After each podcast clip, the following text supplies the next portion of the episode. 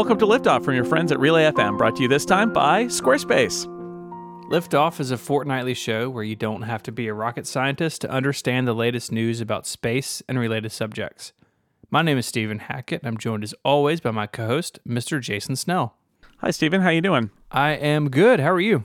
Great, great. Uh, holiday season. It's always Yes. uh, very busy. We are going to take our traditional break, by the way, so we will not be here in a fortnight. We'll be back on January 11th. Uh, but we've got a bunch of news to cover. I'm sure we'll have a bunch of news to cover in a month uh, because space space moves fast. But we've got we got a little SLS talk, a little James Webb talk. We're going to have a whole James Webb. You know, we're going to have to talk about whatever happened with that because that may actually be an interesting story, right? Like it's it's all going on. We'll we'll cover that in a little bit. We got to do our pre-flight checklist first. Mm-hmm. and I wanted to start with a very short item that's just sort of sad, which is um, so remember how excited I am about uh, inflatable uh, Yes. space stuff, Mm-hmm. and one of the pioneers in that was Bigelow Aerospace, and they created Beam, which is this inflatable module, expandable module that is uh, at the International Space Station. Um, well, during the pandemic, Bigelow Aerospace shut down. Uh, good news is that a lot of these commercial space station proposals that are out there use inflatable modules. So the concept of uh, packing up really tight, shooting into space, and then uh, opening it up so there's room for people, it lives on even though Bigelow Aerospace is dead. But uh, there was a question, and I asked it, I think, uh, a couple episodes ago, which is what's up with Beam? Like, how would they handle Beam if the company that made it is is out of business? And the answer is, and this is official, it happened this month as a part of the apparently wind down proceedings of Bigelow Aerospace. They have transferred ownership of Beam to NASA. So um, Beam is now a, a NASA joint. Uh, they got it. They can do what they want with it. Um, and that's good because, like, otherwise you've got this deadbeat module on the space station. That's no good. no one wants a deadbeat module. So, uh, anyway, keep on trucking or uh, being inflated, uh, old pal Beam. You belong to NASA now. You'll be forever expanded in our hearts, Bigelow Airspace. Yes, that's yes. Although technically that company is now being deflated, but That's their true. uh, but their inflatable uh, module lives on. yeah. The pandemic took all the air out of the room for Bigelow, is what we're Boy, saying. yeah, That's what we're That's- saying. yeah. That's what we said. Uh, I call this one "I Wish Upon a Star" liner. So like the CEO of Boeing out making wishes now, Yeah. like like first star I see work. tonight. Please work, please, Please work. work. Oh no, my valves. They're very sick. Okay, Oh yeah, so so many memes. So when we last left off with Starliner, the teams were still figuring out what was going on with the valves. You remember they were getting ready to do their second orbital flight test because their first one went really badly. And the service module has all these valves, and some of them were stuck. And sort of the initial suspicion was well, it was at the Florida processing uh, plant for a long time, and maybe some combination of moisture and the propellant. Maybe there were small propellant leaks, and they jammed up these valves. That investigation is still ongoing. But at the time, Boeing said, hey, we have this alternative plan that if this takes too long, we can bump up a service module that had originally been built and destined for a later mission. And so mm. that's what they've opted to do. So the service module that was originally planned for the crew flight test, the first crew on Starliner, that is now going to be used for orbital flight test 2 and the service module that was going to be in the first operational mission now that will be the crew flight test service module so everything just kind of got bumped up the line Bumped a up. little bit you can't do a crew flight test if there isn't an orbital flight test, right? You no and you need, can- and you need a the service module for that. all Yeah. of them Yeah, so they've taken that one basically out of commission, and they're going to try to figure out what's going on. And then also, it sounds like they're going to um, they're going to take some steps because they think they know what happened with those uh, valves. They're going to take those steps on the other service modules so that the same problem doesn't recur. Right. when those valves and that service module are out in Florida, being uh, ready, being prepped for launch. Yeah. So hopefully the issue doesn't come up again, but they're going to work this out and there you know there may be adjustments made maybe to these two service modules or maybe Yeah. future ones to make this less likely to happen but it sounds like uh, this is all going to be moving forward there's still not a concrete date for this flight. Sometime next year, early next Yeah. year. But Yeah, I saw. Uh, I saw a story. Uh, so Eric Berger from Ars um, posted that he was hearing, and it was it was definitely rumblings, um, but that it was probably going to be May. Yeah, he said uh, Boeing has agreed to an open window in May pending spacecraft readiness and space station availability for OFT2. So May of next year is sort of what they're talking about now. still working the problem, but gonna sidestep it at the same time a little bit. Well, 2022 is the year of OFT2. it's already in the name. It ends in two. Yeah, that's right. Don't don't wait. Okay, a couple more items. Uh, we have talked about the relationship between Roscosmos, the Russian space agency, and NASA. Obviously, after the space shuttle wound down, the only ride to the ISS was on a Russian Soyuz capsule. That happened for quite a while. Now, commercial crew has spun up, or at least the SpaceX portion of it so far has spun up. And it leads to this point where the U.S. has its own capability of getting to the ISS. So there's there's real question about how uh, the staffing on the ISS was going to proceed. Basically, the idea here is they don't want it to be, even though you might think this, three Russians go up on a Soyuz, three Americans go up on a SpaceX capsule, and then that's the crew. What they want to do is have the ability to have international sets on both of those so that you don't just have Russians on the one and Americans on the other, because both nations would ideally like to have uh, sort of a guarantee that they will not be uh, pr- they will not be uh, iced out of who's on the ISS at any given time. Right? Right. They, they would rather ha- maintain a presence on the ISS regardless. So there's been a challenge because obviously the relationship between the U.S. and Russia uh, politically is not is not great. Also, you get, I mean, Dmitry Rogozin, who's the head of Roscosmos, he is a real grumpy guy. Um, at least publicly, I think maybe he does that because Putin likes it. But regardless, he's a grumpy guy and grumpy about the Americans. They're also, and this is the thing that they don't talk about, but is true, is they're super cash strapped. The Russian space program, they they are very proud of what they've done, but they've done very little other than keep using these Soyuz uh, capsules to get people to the ISS. There's not a lot of new development. They've had things in development for decades that have not really gone anywhere. And one of their great sources of cash was the US buying seats on Soyuzes, which has dried up basically. So uh, this is a fraught thing, but it sounds like it's thawing.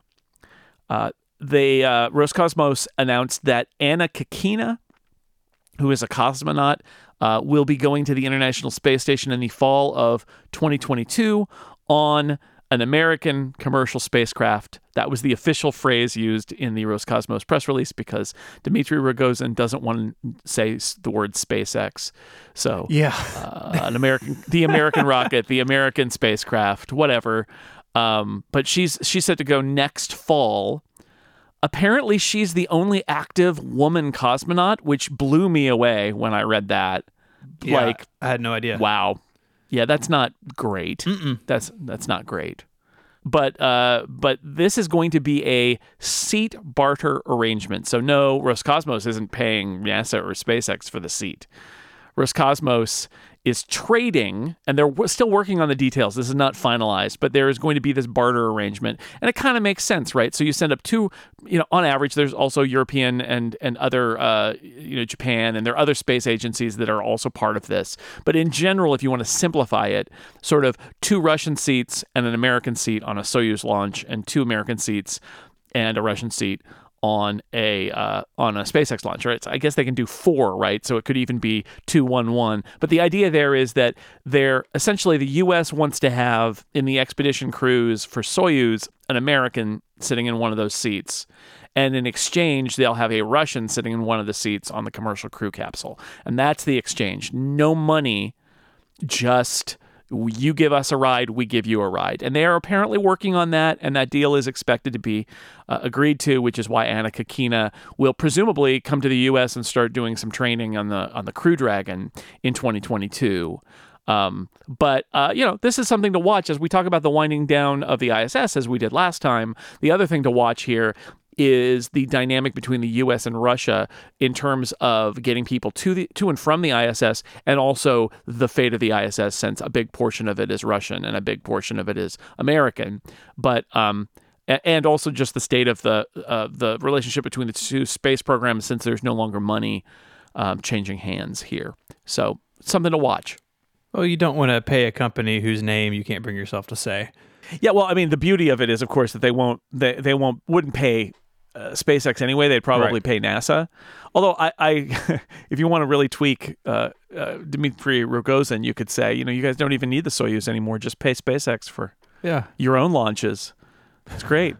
Get the dragon going. Mm. No, there's a there's a, a real uh, uh, pride that the Russians rightfully have as pioneers in space. Sure. Uh, I, I sometimes I wonder if it, were it not for the legacy, if they would be participating at all. But that that is they're they're keeping it going. But anyway, the uh, it sounds like that crew uh, barter arrangement is in the works, and we now know who the first cosmonaut will be who flies on an American spacecraft to the ISS as part of commercial crew. What I one more idea, one more thing I wanted to mention. Can't let it go. Great video, by the way. This thing. We'll put a link in the show notes to a story about it, and you should check out the video. Rocket Lab, which is well known for their Electron rocket, which is a very light rocket. Um, that's their first rocket. And at some point, their CEO basically said, you know, I will eat my. What do you say? I'll eat my shoe. I'll eat my hat. I think it was a hat. yeah, I think it was. yeah, gonna eat my hat. And he eats the hat in the launch video for this because they are doing a new rocket that is a heavier lift rocket called Neutron. And it will compete with larger rockets like Falcon 9. They actually even say they want it to be human certified. They, they have long range plans for this. They describe this as being sort of a 2050 rocket that they're building today. Um, it is powered by a new engine design. They're designing a new rocket engine called Archimedes. Um, they the video is fun. They talk about their their um, carbon composite fabrication process. Their their claim is basically like they're able to make this rocket out of uh, carbon composite because they have this really amazing process, and so you get incredibly strong, incredibly light material. And in the video, he smashes a bunch of stainless steel and stuff, and then and then hammers a, a carbon composite thing, and it, nothing happens. Um, so they're very proud of their of their process, and they're throwing shade on stainless steel, which of course is used by SpaceX and ULA. Well, Yeah. I I got real Cybertruck vibes from this. When they Uh-huh. like threw the baseball at the window and the window broke. I, I had a little bit of that too. but it, it it didn't. I mean, th- this. I mean, it wasn't live. That's you know, step one is do it uh, when it's not live. Uh, and then, so the idea with uh, Neutron is interesting. They have a completely reusable first stage, and then a completely disposable second stage. But the way it works is it's not like we've seen with a lot of spacecraft up to now, where you sort of have a first stage and then mounted on top of the first stage is the second stage. Instead, what happens is the second stage is like hiding inside the top of the first stage and then when it's time to release it you they open up the fairing and it just sort of opens up it doesn't get shot off because it's part of the re- the completely recycled uh, reusable vehicle it opens up in a uh, for people of a certain age they call it the hungry hungry hippo configuration. So these petals open up and then they spring out the second stage which lights and that's entirely disposable and that will take satellites or or you know maybe humans in the future to orbit or beyond um, and then the entire first stage they close up the petals and the entire first stage lands back at the launch site and they also made a big deal about that which apparently is another kind of shot at spacex for having their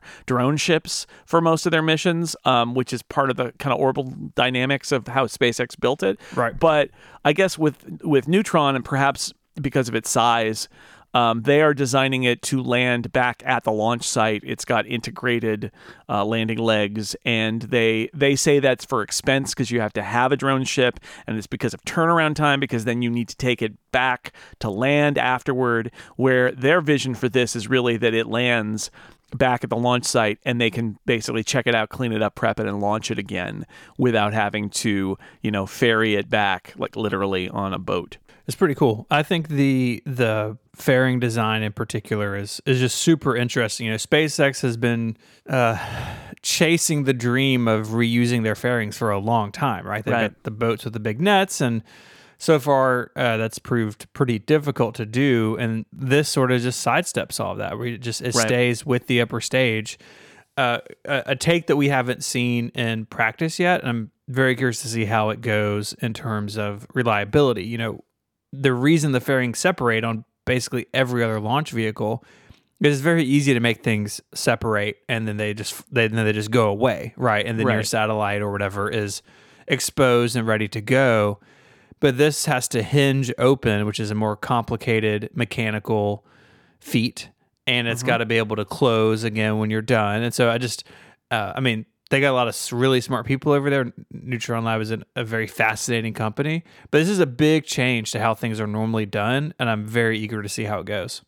Yeah, this is. Um, I think also this is an example of SpaceX sort of um, changing the game and making not only the big uh, rocket providers take notice, but somebody like Rocket Lab that's coming up, they're now using SpaceX as inspiration, but also trying to one up them. And Yeah. that's you know commercial space. That's that's the power of having hungry challengers instead of the consolidation that like led to there being like two or three enormous military, industrial, aerospace conglomerates that do everything, and they do it the way they did. And then SpaceX, you know, ro- rolled in and changed the game, and now Rocket Lab is uh, is is kind of right behind them doing the same thing and even challenging SpaceX and like that's the beauty of commercial space and the era that we're in right now is after a bunch of years where it was just kind of billionaire toys or millionaire toys uh, where they would uh, you know, say we're going to do a space thing, and then nothing would ever happen. SpaceX, while while a billionaire toy, and we could we could throw in uh, Blue Origin if you wanted to. Sure. um, they're a little bit, you know, they're they're not as far ahead as SpaceX is, but um, there's actual success happening here, and it's changing the industry, and I think that's because uh, SpaceX did what they did and it proved successful. And I, so I like I like to see phase two where Rocket Lab is like, okay, we're going to do that too. And I love that they are so bold that they're like, we would not build this thing if we didn't think it could be human rated, which is like.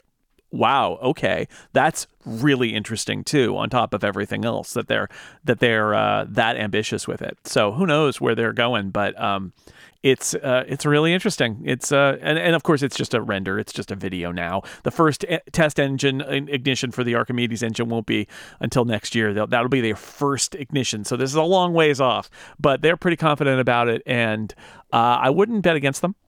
No, I wouldn't either. Um, I think the the bit about designing it from the get go to be human rated that is so interesting to me because there this is a ways off, probably beyond the reach of like what commercial crew will look like. We just don't know what that'll be like, and so Sure. what they have in mind for that, I'm fascinated to learn more about.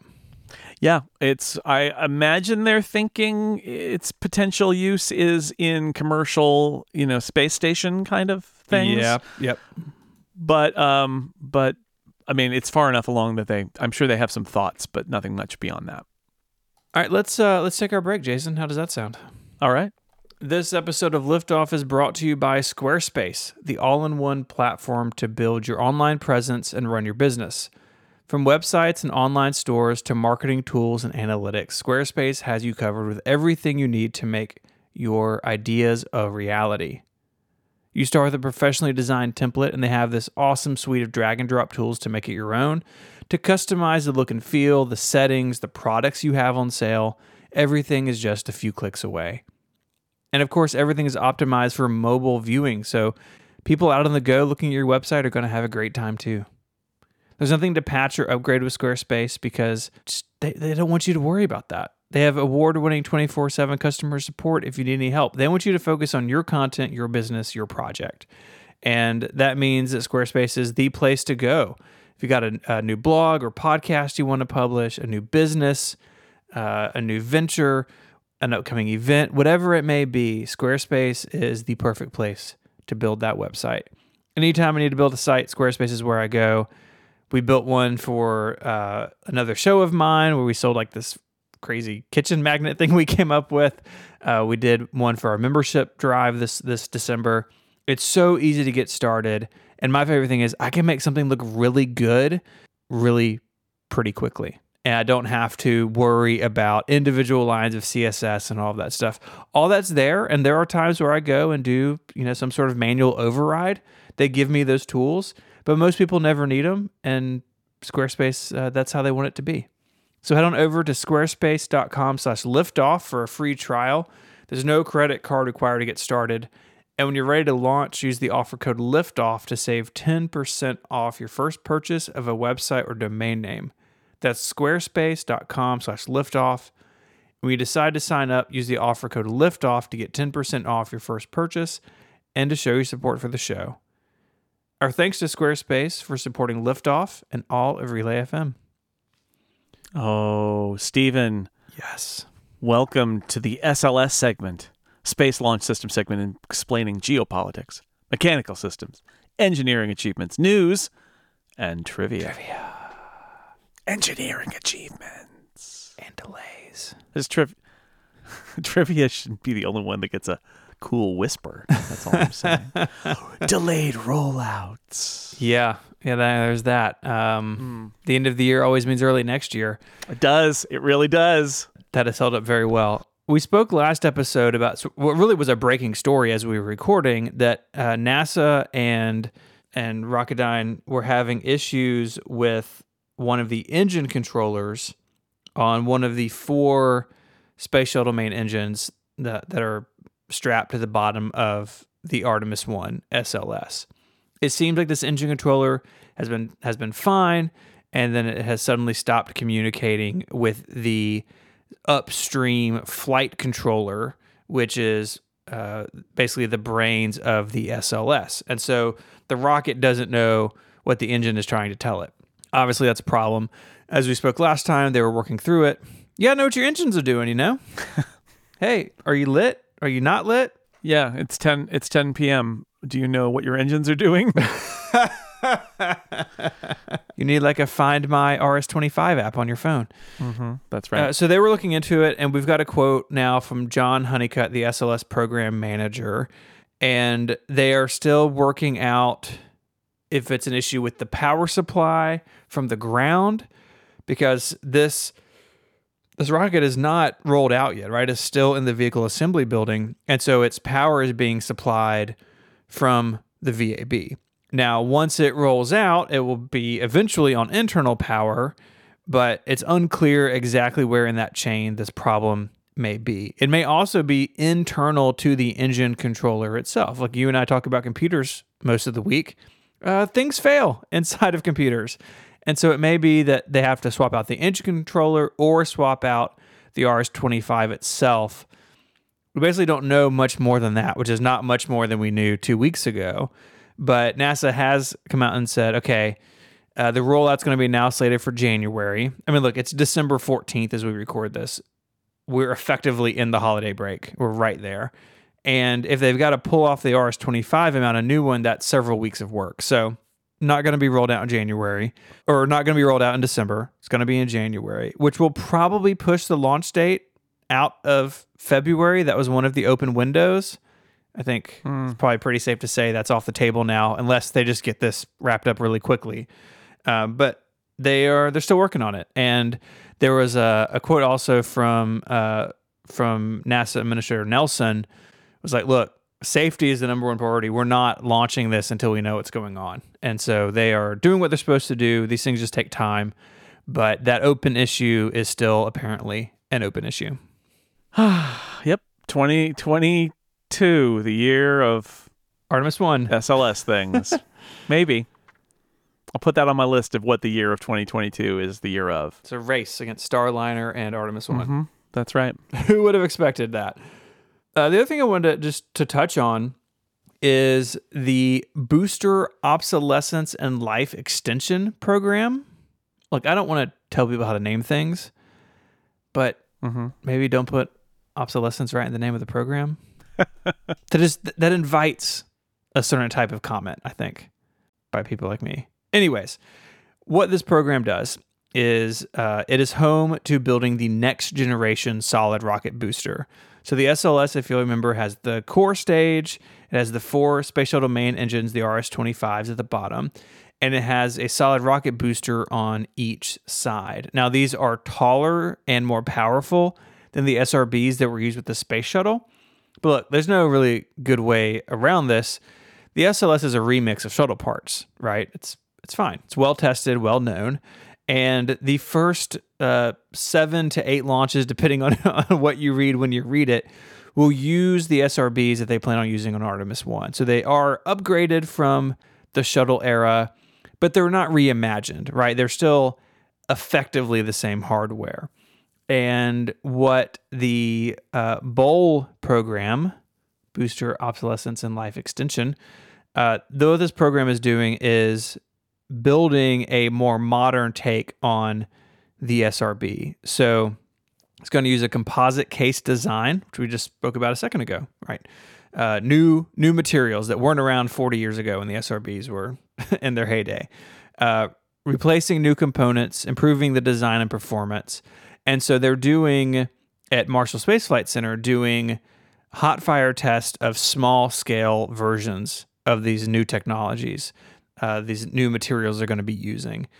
Uh, eventually, this will work its way up into a full sized hot fire test, hopefully in 2024 at Northrop Grumman's test facility in Utah. So if you've ever seen footage of them testing an SRB, it's strapped horizontally to the ground and it looks like it's in a desert. It's because it is. It's in Utah. And uh, I, we've had a friend, Kyle, our mutual friend, uh, went on a NASA social to one of these years ago, and he said it was just unbelievable to see this thing light up. And so uh, eventually, when we're in the Artemis sort of, uh, you know, seven, eight time frame, the SLS Block Two time frame, the more powerful rocket with the more powerful upper stage, these new SRBs will be uh, will be a part of that. So that's that's what's going on there. I feel like we've spent a lot of time talking about the core stage and the RS-25s and all the issues it's taken to get SLS out the door, the first one. But it is important to remember, I think, that in the background, there are programs working their way forward for future versions of of this launch vehicle. We spoke last time about the NASA comment about they want to fly it for 30 years. Well, this is how you do it. You you do it by improving the efficiency and the power out of these core components. And so uh, so that's what's going on over at Marshall. They're uh, they're lighting uh, scaled down SRBs. Yeah. Interesting. Yeah. SSRBs, it stands for small. Small. yeah. Remember that this was uh yeah, this was we're gonna reuse those SRBs. Oh, we're not. A lot of parts. Wow. It's going in the ocean with SLS, uh, which is a bummer. I mean, I don't want to get off on that today, but can we just acknowledge that that's a bummer? I, I had a conversation with somebody who was saying that they they uh that they, they portrayed the move to commercial space as another ripoff where money was being taken from the government and put into corporations as corporate welfare and that back in you know back in my day essentially the uh, you know we, we didn't have private space and, and it was better and I, I my my response was you should look up the SLS Yeah. you should you should because you don't understand private versus public like first off all of those public programs are um, you know they, they've proven to be very expensive and also they all fund giant aerospace companies who then work on Northrop this stuff. Grumman built the lunar lander. like, but, but SpaceX is a commercial and it's only in it for the money. It's like, guess what? The aerospace company is also in it for the money, Yep. also looking to make a profit.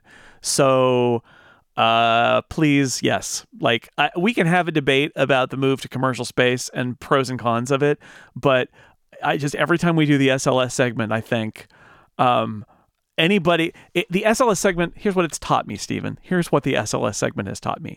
Anybody who thinks that there is this like wonderful world of the old way we did things where we had giant government contracts needs to you know needs to look at the SLS and just see what went, has gone on there why it exists what it's done so far. And I'm not saying that it won't necessarily have some value in the future but it's so clear that it's like you can't say well it was it's behind it's expensive um it's just come on come on Let's talk about something else that's behind and expensive. behind and expensive, yes. The James, James Webb, Webb! Space Telescope, which may actually launch on uh, the 22nd, so soon, so a week and a day after we record this, so we can cover what happened next time. Mm-hmm. But it's it's it's in uh, French Guiana, ready to go, basically, all folded up and Yes. uh, mounted on top of an Ariane 5 rocket. Yes, yeah, that's the that's the new news. So uh, they have it mounted.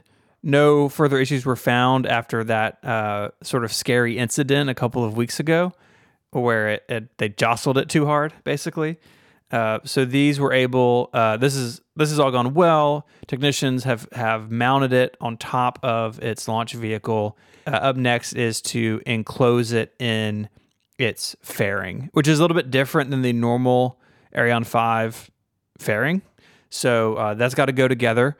And yeah, eight days away, man. It's un, it's unreal. And the thing that really has struck me in the last couple weeks about this is how much James Webb has leaked out into like non-space Twitter and like it was like it was like 60 minutes, right? Like yeah, it's wild. Yeah, the, the the um the the press it, it makes sense too, right? Because it's only now that it's actually like really happening, and so we've been talking about it for a while. But now it's now is the time where they're laying the ground groundwork for this thing because we're we're at launch time now. Year of 2021.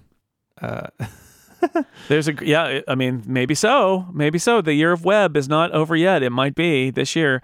Um, Quanta Magazine did a really good, deep, in in depth article about it that features as its main character actually Natalie Batalha, who we talked to on Liftoff, um, and she's in the 60 Minutes story too. And I, as we were watching it, I pointed at the screen to Lauren and I said, "I've met her, and she's been on Liftoff because I met her."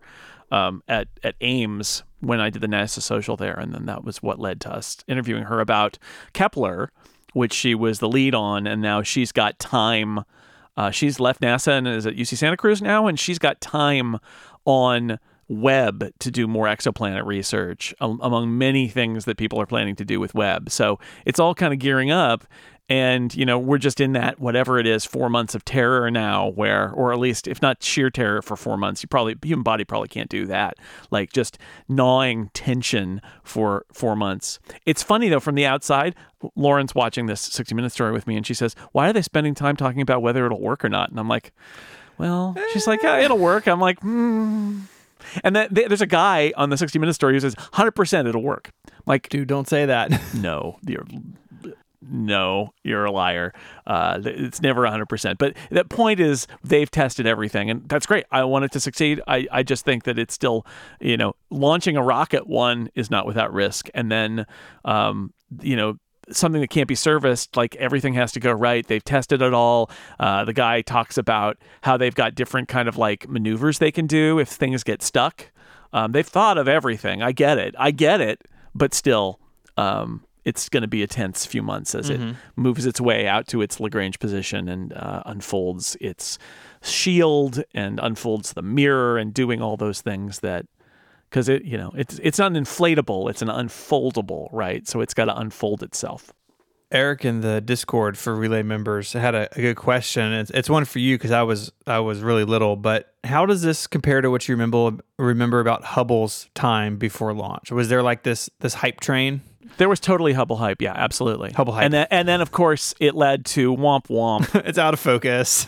the out of focus Hubble is broken thing, which, you know, people, we, I know we talked about this when we were talking about one of the Hubble, Hubble anniversaries, um, and we talked about it, but like Hubble was a joke because it failed. It was a punchline for like a year.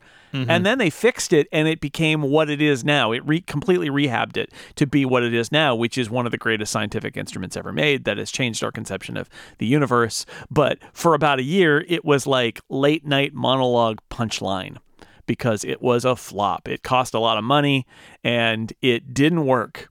Um, and then they found out why, and that was really embarrassing. So, you know, it, it is. Uh, that's my memory of it is that there was a lot of Hubble hype uh, kind of like Webb now, but uh, it, it ended like I just think that's the lesson, right? Is it's the hype is great, but you better deliver because if you don't deliver, you're going to get it back, right? That that hype gets reflected back on you as scorn. That's a good life lesson. yeah, I thought the 60 minute story was good. I, I was fascinated there to watch it because it's they're trying very hard to explain um, a lot of scientific concepts for a, a real lay audience. And as somebody who does a space podcast, I thought that that was really funny, you know, talking about like how when we look out into the universe because of the speed of light, we look back in time. And I'm like, yes, but I get how that is not an easy concept for people who think that sort of everything they see is happening now. And so right. they had that situation where the scientists are kind of explaining to Scott Pelley, um, you know, when when it's five light years away, that means that's the light from five years ago, or that the sun is light from eight minutes ago, and that that means, and then then you can take that and say, so when we look really deep, you know, we're seeing back to the to the beginning of uh, of light in the universe. But they did a really good job because they talked about that and all the cosmological things, and they talked about dark matter, and they talked about exoplanets, and and and they talked about like the technical part of it, which is the tool making of like this thing was hard to build and mm-hmm. it has to unfold, and there was a lot in there in whatever it is, ten minutes, twelve minutes. I think they did a really good job. Yeah, I think people can sort of wrap their head around, okay, this thing has to like unfold and it's a very complicated procedure. But when you, yeah, when you talk about light and looking at the infrared spectrum, like all that stuff, it, we just don't run it across it every day. So I thought it was good too. And uh, it really sort of like, that's what was sort of maybe put my head up. I was like, oh, this is just out in the world now because we're so close to it. Yeah, it's uh, so we'll see what happens on hopefully the 22nd is the launch date that they're shooting for, and um, if all goes well, uh, it'll be on its way out to its uh, its place where it's going to live, way far away, and uh, and you know we will we will be following up on what happened with that, and we will be following up with uh, hopefully you know what the what the the plans are and what the discoveries are and all of those things in uh, in 22. But um, for now, we'll just you know cross our fingers and and send our best uh, wishes toward French Guiana. And uh, and and yeah, and then in we'll be back in January 11th to talk about whatever happened between now and then.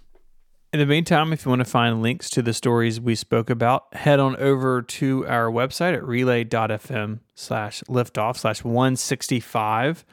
While you're on the Relay website, check out another show uh, called Parallel. It's by our friend Shelly.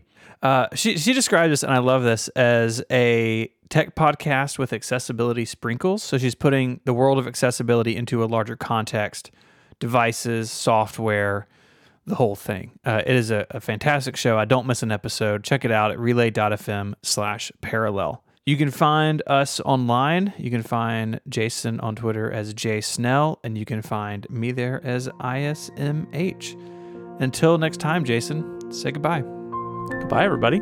Bye, y'all.